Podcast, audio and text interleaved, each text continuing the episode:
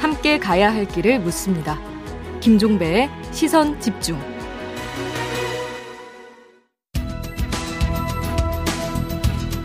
정치와 경제, 정책과 경제가 어떻게 만나야 할지 그 진수를 보여드리겠습니다. 우석진 교수와 함께하는 정경 유착. 네, 영혼의 경제학자 명지대 경제학과의 우석진 교수 모셨습니다. 어서 오세요. 안녕하세요. 영혼의 경제학자 우석진입니다. 네.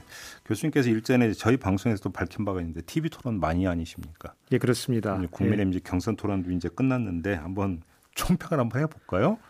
어, 민주당 토론에 비해 봤을 때는 재미는 좀 있었고요. 예. 어, 열 차례 토론이 진행이 됐는데 음. 어, 도덕성 검증이 많이 진행돼 가지고 예. 정책 토론은 한두 차례 정도 어, 진행이 안 됐다는 게 좀 아쉽고 음. 정책 토론이 진행이 되었어도 대체적으로, 대체적으로 추상적인 수준에서 많이 진행이 됐고 네. 구체적인 토론이 진행이 잘 되지 않아서 가장 아쉬운 점은 이제 후보들별로 대표적인 이제 정책 브랜드가 나왔어야 되는 건데 음. 그런 거를 각인시키는데 실패했다. 이제 이런 게 좀 아쉽고 네. 어 뭐 상대방 후보의 정책도 안 보고 나온 것이 많지만은 본인 정책 정책도 숙지가 안 돼 가지고 음. 정책 이름만 대다 끝난 경우가 많았고요. 근데 정책이라는 것이 이제 추상적인 이제 이 후보자의 통치 철학을 구체화시킨 것이기 때문에 후보자의 생각과 후보자가 집권했을 때 어떤 세상이 펼쳐질지에 대해서 보여주는 것인데 아직 정책의 시간이 오지 않았다는 점에서 아쉬움이 있다 이렇게 총평해 보겠습니다. 그래도 가물에 콩 나듯이 조금씩은 나왔으니까 한번 후보별로 한번 그 이 TV 토론 과정에서 나왔던 정책 이야기를 좀 평가를 했으면 좋겠는데 일단 윤석열표 정책의 핵심 뭐라고 보고 생각하세요? 그러니까 윤석열 이제 그 후보 같은 경우에는 거기에 뭐 정치인도 많이 가 있지만은 캠프에 정책 전문가도 많이 가 있거든요. 예. 그래서 약간 기대는 많이 했어요. 근데 음, 음, 음. 도덕성 검증이 진행되다 보니까 그런 것들이 많이 드러나지 않아서 조금 아쉬운 측면이 있고 네. 그나마 이제 어저께 이제 그 토론에서 그 윤석열 후보의 정부는 어떻게 될 것인가에 대한 좀 기조를 엿볼 수 있다는 점에서 음. 어, 뭐 재밌는 얘기가 좀 나왔는데 네.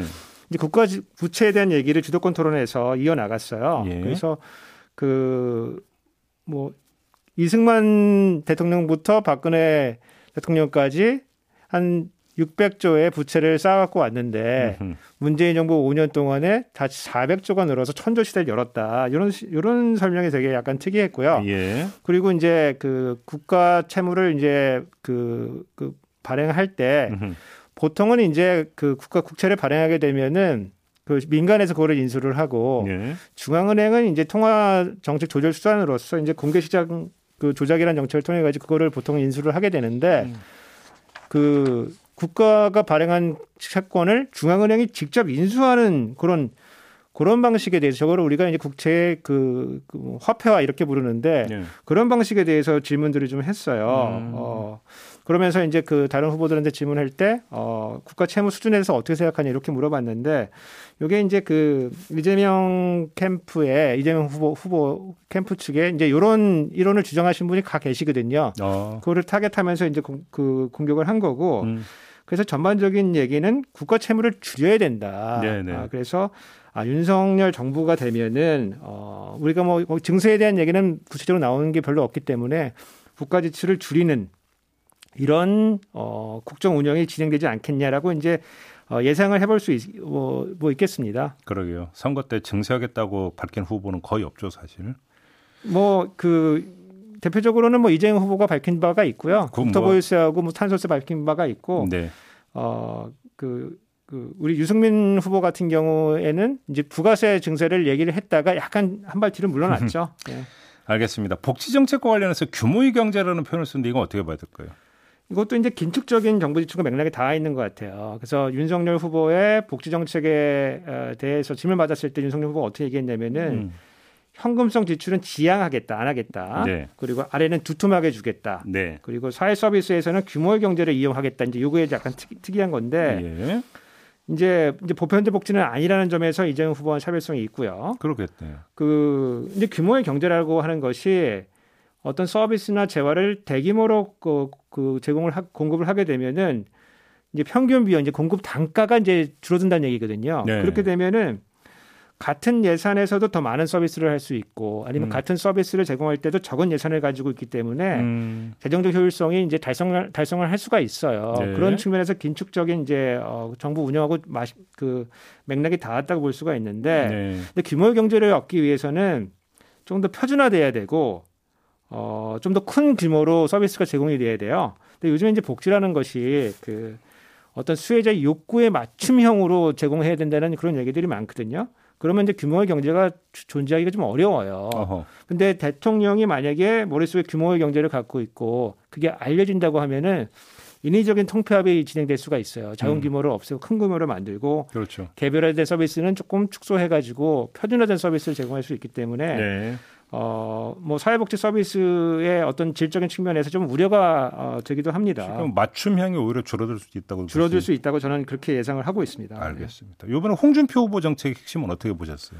어, 뭐 말씀을 여, 여전히 이제 시원시원한데, 어, 시원시원한데, 어, 어떻게 보면 조금 너무 단순한 거, 단순하게 세상 보는 거 아니냐, 오. 어, 이런 생각이 좀 들었어요. 예. 그런데 뭐, 어, 이게 용어가 적당한지 모르겠지만은 노조 환원주의 아니냐 이런 생각이 좀 들었고 아, 모든 모든- 문제를 노조 때문이라고 이제 보는 어, 네, 그런 측면이 네. 하나가 있고 원희룡 후보가 하나 지적한 것이 80년대로 회귀하는 거 아니냐. 음흠. 아, 예컨대 뭐 국가 경제 위기는 다 대기업 노조 민주노총 때문에 생긴 것이고 예. 교육 문제는 다 정규조 때문이고 네. 그렇기 때문에 입시도 80년대처럼 정시 100%로 가는 거고 음흠. 52시간도 폐지한다. 뭐 이런 네. 얘기 하셨거든요. 예. 그러면 이제 어 우리 홍 후보가 대통령이 됐을 때 생각할 수 있는 세상은 이제 일은 일단- 일단 많이 해야 되고 그리고 학교에 이제 교육이라고 하는 거는 이제 그 뭐 수능 요거 위주로 다시 황폐화될 어 것들이 많고 정책들이 이제 말초적 정책들이 많기 때문에 그리고 입법 사항들이 많아요. 근데 음. 의석 구조를 봤을 때 뭐 실현이 현실적으로 좀 어렵겠죠. 아, 아, 예, 예. 그렇기 때문에 이 홍 후보의 어, 공약은 이제 많은 갈등 요소들을 내포하고 있는 그런 거 아니냐 아, 그렇게 판단하고 있습니다. 근데 말바꾸기 지적도 좀 여러 번 나온 바가 있지 않나요? 그렇죠. 어, 이제 뭐 그 주, 주된 요인은 이제 본인의 일단 캐릭터가 제일 중요하고 이게 방송 용어로 적당한지 모르겠지만은 뭐 독고다이다, 어, 혼자 한다, 뭐 이제 이런 어, 이유가 있을 것이고 또 네. 캠프가 작기 때문에 어, 공약의 생산과 검토에서 부족함이 있어요. 예컨대 이제 공매도 문제가 이제 자주 언급됐는데 네. 공매도를 이제 폐지하겠다고 했는데 유승민 후보가 막 지적을 했거든요. 그렇게 되면은 외국 자본이 다 빠져나간다. 그러면은 어 그러면 난더 유승민 후보의 어 공약을 또 받아들이겠다. 이렇게 얘기했다가 또 다음에 또 물어보면 또 다시 옛날로 돌아가 있고 그래서 일관성의 문제가 있고 그러, 그렇기 때문에 어떤 정책의 표지까지는 되는데 음흠. 그 강론에서 이제 약점이 노출되고 있다. 아, 그래서 유승민 후보는 어땠던 것 같아요? 정책에서. 유성민 후보 같은 경우는 이제 어뭐 따뜻한 보수를 이제 내세우고 있죠. 있죠. 옛날부터 그래서 그렇게, 예. 어, 정책의 준비 차원에서 촘촘하게 뭐 많이 잘 되어 있는 것 같아요. 예컨대 이제 복지 정책에서는 공정소득이라는 걸 강조했고 네. 그 저출생 문제에 대해서는 굉장히 디테일하게 어, 정책을 냈어요. 뭐 음. 아동 수당을 18세까지 확대한다. 음, 육아휴직 급여를 기존 150만 원에서 200만 원까지 상향 올리겠다. 네. 그리고 부모 합산 6년 부모 합산 육아휴직을 6년으로 만들겠다. 근데 거기에 이제 그 그거 왜 논의가 많이 있던 거는 이제 반도체 비메리 비메모리 이제 반도체 공장을 네, 네. 영남과 호남 사이에 짓겠다라고 하는 것이 공격을 많이 받았어요. 음, 사실 이제 우리 그 공장이라고 하는 건 입지가 중요한데 그렇죠. 이게 뭐 의지가 있으면은 되는 것처럼 그렇게 설명들을 많이 하셨거든요. 입지를 경제적 요인이 아니라 정치적 요인을 갖고 그렇죠. 접근해 그래서 들어가는. 뭐 지역 발전을 위해서 필요하긴 한데 결국 음. 거기에도 어떤 그 뭐 비용과 편익이라고 하는 이런 그 경영상 판단이 또 들어가야 되거든요. 그래서 거- 그런 부분에 있어서는 아주 설득적이지 못했다 이제 이런 생각이 들었습니다. 근데 지금 공정 소득은 어떻게 봐야 될까요? 공정소득이 이제 그, 그, 뭐, 오세훈 시장이 했던 이제 안진소득하고 비슷한 건데, 네. 이른바 이제 부의소득세라고 하는 거예요. 그렇죠. 일정 소득이, 어, 소득을 달성하지 못하면은 그 부적분을, 부적분의 뭐 절반 혹은 뭐 3분의 1, 이거를 치워주겠다는 거거든요. 전 국민 소득을 딱 나눠서 정중앙으로 딱 점 센터로 잡은 그 밑에 하위 애들에게만 이제 그 지급을 한다 이런 거죠. 그렇죠. 그래서 그거와 이제 부적분의 일부분을 지급하는 건데, 네. 이게 생각보다 재원이 많이 들어가요. 음. 그래서 뭐 예컨대 이재용 후보의 기본소득 같은 경우는 기존 복지제도에 어, 기본소득을 얹어가는 그런 체계로 지금 구성이 되어 있는데 네. 만약에 유승민 후보의 이 공정소득을 하게 되면은 이제 전 국민을 대상으로 개별화 되었을 때 예컨대 이제 이런 문제가 생겨요. 곽상도 아들이 50억을 받아서 퇴직을 했는데 일을 안 하고 있을 때 곽상도 아들에게 돈을 줘야 되는 거냐 공정소득을. 그 이제 소득만 갖고 따지니까 또 그 얘기가 성립이 되는 거죠. 이제 부의소득세는 소득만 따지기 때문에 그런 건데 이제 유승민 후보가 설명하는 거는 소득 인정액을 또 따지겠다. 그럼 이제 자산까지 자산까지 고려하겠다. 그러면 굉장히 복잡해지거든요. 어우, 그 개선이 가능할까요? 그러니까 저는 어 공정소득이 이제 아이디어는 좋은데 실행에 있어 가지고는 상당히 많은 복지제도에 어떤 그, 그 개선이 있어야만 이거는 이제 기존 복지 제도를 다 통폐합하는 거죠. 그렇죠. 그래서 거죠. 현금성 이런 지출을 다 통폐합해 가지고 음. 이 부의소득세로 나눠주는 거거든요. 그래서 알겠습니다. 대공사가 필요해서 현실성이 음. 이제 임기 내 가능한 거냐 이런 네. 생각이 좀 들었습니다. 원희룡 후보의 정책은 어떻게 평가하세요? 원희룡 후보 같은 경우는 정책적으로 전 준비가 잘 됐다고 봤어요. 아, 그래요? 근데 이제 최근에 대장동 1차 강사를 하면서 그 이미지가 너무 세지니까 아, 오히려 묻혔다.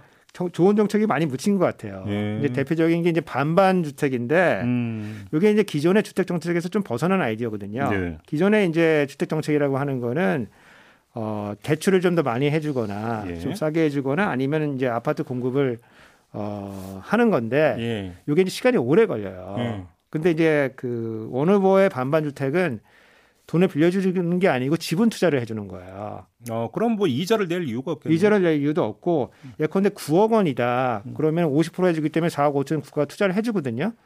그럼 나는 4억 5천이 있으면 되는데 LTV가 4, 40%까지 되니까 음. 9억에 40, 40%는 3억 6천이거든요. 네네. 3억 6천은 대출을 받을 수가 있고 그럼 나는 9천만 원만 있으면 그러니까 9억에 10% 9천만 원만 있으면 내 주택을 구입할 수가 있거든요. 이거는 이제 음. 즉각 시행할 수가 있는 건데 음흠.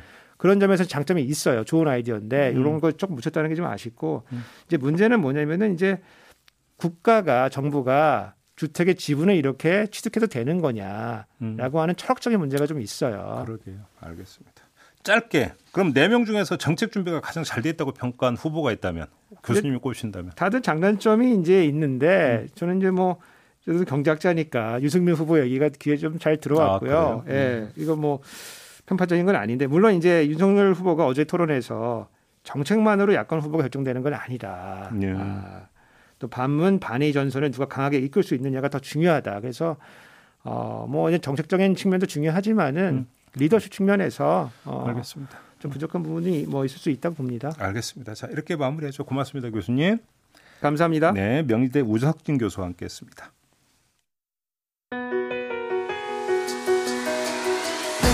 날카롭게 묻고 객관적으로 묻고 한 번 더 묻습니다. 김종배의 시선 집중. 네, 오늘은 바로 11월 1일입니다. 단계적 일상 회복이 개시되는 바로 그날인데요. 반가워야 되는데 솔직히 좀 걱정도 어, 뒤따라 붙고 있습니다. 그럴 만한 이유가 있는데요. 자, 중대본 제일총괄 조정관을 맡고 있는 류근혁 보건복지부 제2차관 연결해서 관련 이야기 나눠보겠습니다. 나와 계시죠? 네, 네, 안녕하십니까? 네, 안녕하세요, 차관님. 제가 잠깐 지금 걱정이 따라붙는다고 말씀을 드렸던 이유를 아마 아실 것 같은데요. 네, 네. 일단 지금 그 할로윈 축제 이게 여파가 어느 정도까지 미칠지가 걱정인데 어떻게 전망하고 있습니까, 정부는? 일단 할로윈뿐만 아니라 단계적 일상 회복으로 하게 되면 대부분의 나라가 일단 확진자가 증가하는 것은 일반적인 현상입니다. 예. 어, 영국이나 덴마크, 이스라엘도 그랬고요. 일단 저희들은 지금 확진자가 늘어나는 걸 대비해서 음흠. 우리 의료체계가 감당 가능한 수준으로 충분히 고려하면서 네. 이제 단계적 일상 회복을 추진 중에 있습니다. 예. 그러니까 단계적 일상 회복이 시작이 되면 일단 확진자가 늘어나는 것은 아마 그 피할 수 없을 것이다 이런 말씀이신 거죠? 그렇게 예상들을 많이 하고 계시고요. 네. 그래서 저희들이 이게 확진자가 늘어나더라도 음. 이제 유증증 환자라든지 사망자 증가가 되지 않도록 음. 그거를 안전한 의료 체계를 구축하는 데 제일 중점을 두고 있고요. 네. 일단 기본적으로 무증상 경증 환자 같은 경우는 재택 치료나 아니면은 생활치료센터를 적극적으로 활용하고 음. 그다음에 중증 환자 같은 경우는 이미 확보된 병상들이 꽤 있습니다. 네, 네. 거기다가 추가적으로 병상을 좀 지정을 해서 음. 확보하고 그리고 모든 확진자는 국가 책임 아래서 안전하게 치료한다는 목표를 가지고 적절하게 준비하고 있습니다. 알겠습니다. 근데 확진자 숫자 그냥 단순히 숫자만 보고 너무 예민하게 반응하지는 말라 이런 뜻으로 이해를 해도 되겠죠? 작가님? 네, 그렇습니다. 예. 알겠습니다. 자, 오늘부터 시행될 단계적 일상회복의 가장 큰 핵심 뭐라고 봐야 될까요? 그러면? 일단 기본적으로 전 국민 백신 접종률이 70% 넘었고요. 예. 그다음에 일상 회복에 대한 국민적 열망이 큽니다. 음흠. 이제 굉장히 전, 그 델타 변이가 전파력이 굉장히 높기 때문에 네. 그러한 위험 요인을 충분히 감안하되 예. 백신 미접종자들을 보호하는 것이 가장 중점이고요. 음. 전체적으로 틀을 보면은 점진적으로 단계적인 회복을 추진을 하되 일단 코로나19로 피해 입은 계층들을 보호하기 위한 포용적인 회복, 예. 그다음에 저희들이 운영하고 있는 민간 합동의 일상 회복 지원위원회가 있습니다. 음. 총리께서 위원장하고 민간 위원장이 같이 계시는 네네. 통해서 국민과 정부가 서로 소통하면서 국민과 함께 만드는 음. 그런 회복을 추진하려고 하고 있습니다. 알겠습니다. 저희가 지난주에 관련해서 인터뷰를 진행을 할 때 단계별로 6주씩 6주, 6주, 6주 이렇게 이제 진행이 된다고 들었는데 최종안을 보니까 4주 운영 기간 그리고 2주 위험성 평가 이런 식으로 좀 세분화됐던데 이렇게 좀 네. 다시 조정한 이유가 뭐예요? 일단 기본적으로 저희들이 3, 세 차례 걸쳐서 방역 조치를 완화할 생각인데요. 예. 일단 전체적인 상황을 보호하면서 저, 다음 차례 개편 이행 여부를 좀 결정하려고 합니다. 구체적으로 말씀드리면은 일단 4주간은 운용을 한 다음에 예. 2주간은 그 당시에 이제 방역 상황이라든지 위험도를 평가를 하고 음흠. 그리고 방역 수칙 범위 내에서 이제 조정을 어떻게 조정할지를 이제 검토를 할 계획입니다. 일단은 예. 4주 전체는 이제 시행을 하되 뒤에 평가 기간 2주를 붙여가지고 좀 유연하게 적용해서 안정적일 경우는 바로 평가를 완료하고 다음 단계로 넘어가고 음. 그렇지 않은 경우는 평가 기간이 2주보다 좀 더 연장될 수 있고 음. 이런 식으로 그 당시의 상황을 검토를 하면서 평가를 하면서 네. 어, 검, 저, 진행을 하려고 합니다. 그러면 기존 단계별 어떤 그, 이, 그 시행 계획은 6주 동안은 그냥 가는 거네요. 이렇게 이해해도 되는 거죠, 그러면? 어, 일단은 4주는 그대로 가고요. 예. 그 다음에 이 나머지 그 처음에 4주는 그대로 이행, 이행 기간이고 예. 적용 기간이고 예. 뒤에 붙는 2주는 평가 기간입니다. 근데 평가는 주로 그러니까 우리 국민들이 하는 건 아니지 않습니까? 정부가 하는 거고. 그러니까 그러면 국민들이 입장에서 여쭤보는 거거든요. 국민들의 입장에서는 기본적으로 4주는 그대로 고정된다고 보셔도 될 것 같고요. 예. 뒤에 2주는 짧아질 수도 있고 늘어 어, 지연될 수도 있다 이렇게 아, 보시면 되겠습니다. 그러니까 기계적으로 6주 6주 이렇게 하는 게 아니라 신축적 예, 운영을 예. 위해서 2주라고 하는 그 평가 기간을 두는 거다 이렇게 보면 되는 겁니까? 예, 예, 탄력적으로 유연하게 적용하려고 하고 있습니다. 아, 알겠습니다. 지금 사적 모임 제한, 제한 인원이 10명이었는데 비수도권의 경우는 12명으로 늘렸어요. 이건 어떤 이유입니까? 예, 뭐 당초 저희들이 검토할 때는 초안에서는 그 사적 규모를 전국적으로 동일하게 한 10명 정도로 검토를 네. 했었습니다. 네. 그런데 이제 일상회복 지원위원회에서 논의를 하면서 또 음. 특히 이제 비수도권 지자체 방역상을 평가를 하면서 아무래도 소상공인과 자영업자 애로를 고려할 필요가 있다는 의견들이 꽤 많았었습니다. 예. 그래서 일단은 전체적인 상황을 고려해서 수도권은 10명으로 하되 비수도권 같은 경우는 12명으로 조정을 하게 됐습니다. 음, 그래요. 알겠습니다. 그다음 또 하나 식당이나 카페에서 모임을 가질 경우 백신을 맞지 않은 사람은 4명까지만 허용이 된다고요? 예, 그 식당하고 카페는 취식행위로 해서 마스크를 계속 쓸 수가 없습니다. 그래서 상당히 예. 감염 위험이 높은 특성이 있고요. 예. 근데 이제 식당과 카페라는 그 특성을 고려해 보면 미접종자의 이용을 배제하기가 상당히 어렵습니다. 예. 일반적으로 쓰는 시설이기 때문에. 예. 그래서 이번 개편에서는 식당 카페에서 사적 모임 규모는 아까 말씀드린 것처럼 10명, 12명 내에서 이제 모임이 가능하지만 예. 미접종자 같은 경우는 최대 4명까지만 가능하도록 했습니다. 이 음. 부분은 어, 미접종자를 보호하기 위한 대책으로 보시면 되겠습니다. 아 그래요? 근데 그 식당 가보면 그 테이블하고 테이블 사이에 아크릴 판 칸막이 설치한 경우가 많은데 이건 그대로 유지가 되는 겁니까? 아크릴판 같은 경우는 그래도 그 방역 그 수단으로 상당히 유용한 부분이 있기 때문에 그 예. 부분을 그대로 유지를 해도 되고요. 만약에 예. 이제 테이블을 붙여 쓰시게 되면 예. 그 부분을 탄력적으로 조정할 수 있을 겁니다. 아, 그럼 이제 식당에서 좀 알아서 이제 좀그 조절하면 된다라는 말씀이시고요. 네 명까지 되어 있는 부분들은 아크릴판을 그대로 유지를 하시는 게 필요해 보이고요. 음. 그다음에 그 안에 어, 같이 이제 여덟 명이 같이 모여서 있게 된다면 아크릴판은 음. 식당 내에서 좀 조정을 할 수 있을 거라고 판단이 됩니다. 알겠습니다. 이 백신 패스 운영 문제는 어떻게 되는 겁니까? 백신 패스 문제는 그 일단은 기본적으로 저희들이 백신 패스란 말을 이제 안 쓰고요. 예. 그때 일상회복지원위원회 브리핑에서 밝힌 바가 있지, 있, 듯이 저희들이 방역 패스라는 말을 씁니다. 방역 패스? 예, 예. 예.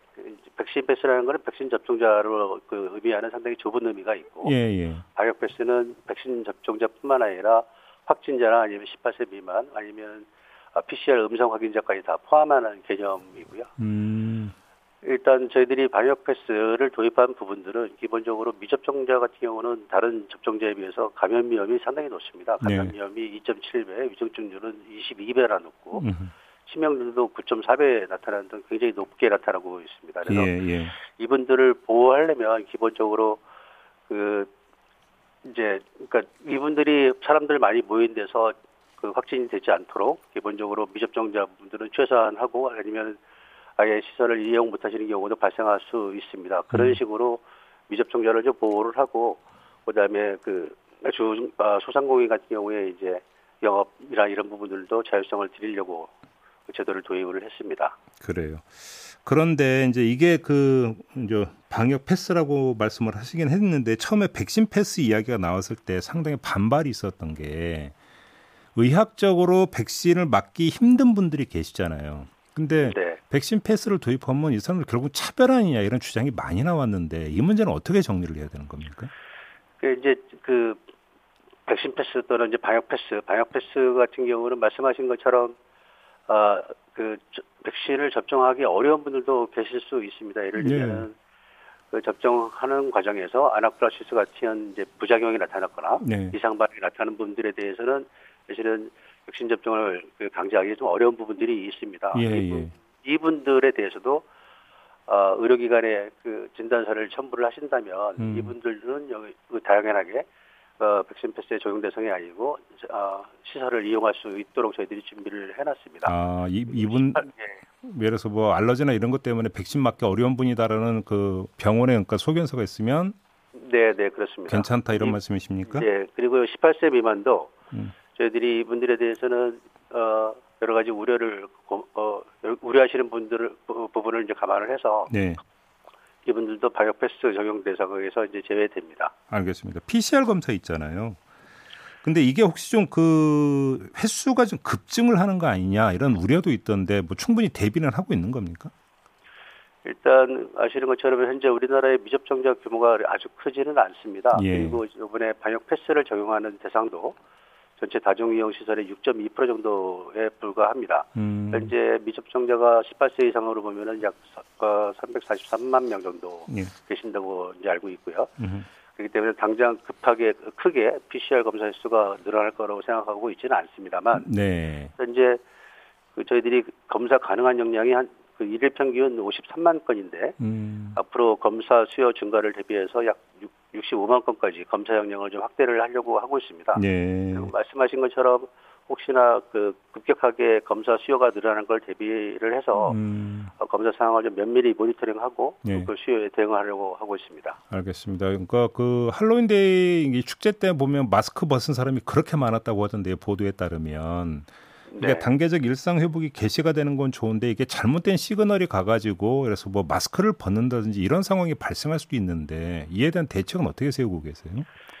예, 어떤 경우라도 마스크는 반드시 쓰셔야 됩니다. 예. 저희들이 국민들께 이번에 저희들이 일상, 단계적 일상 회복을 추진하는 것도 국민들의 적극적인 참여를 기반으로 하고 있습니다. 네. 가장 중요한 것은 방역 수칙을 지키시는 거고요. 지금처럼 마스크를 실내에 막론하고 어, 쓰시는 것이 중요하고 그다음에 우선 그 본인이 좀 증세를 느꼈을 때는 반드시 PCR 검사를 받아주셔야 되고 그리고 어떤 업소를 출입하시나 이럴 때는 QR 코드를 반드시 활용을 하시는 것이 필요합니다. 그러한 네. 식으로 국민들께서 이런 방역 수칙을 지켜주셔야만 음흠. 이번에 저희 정부가 준비하고 있는 단계적 일상회복이 정착되고 국민들께 네.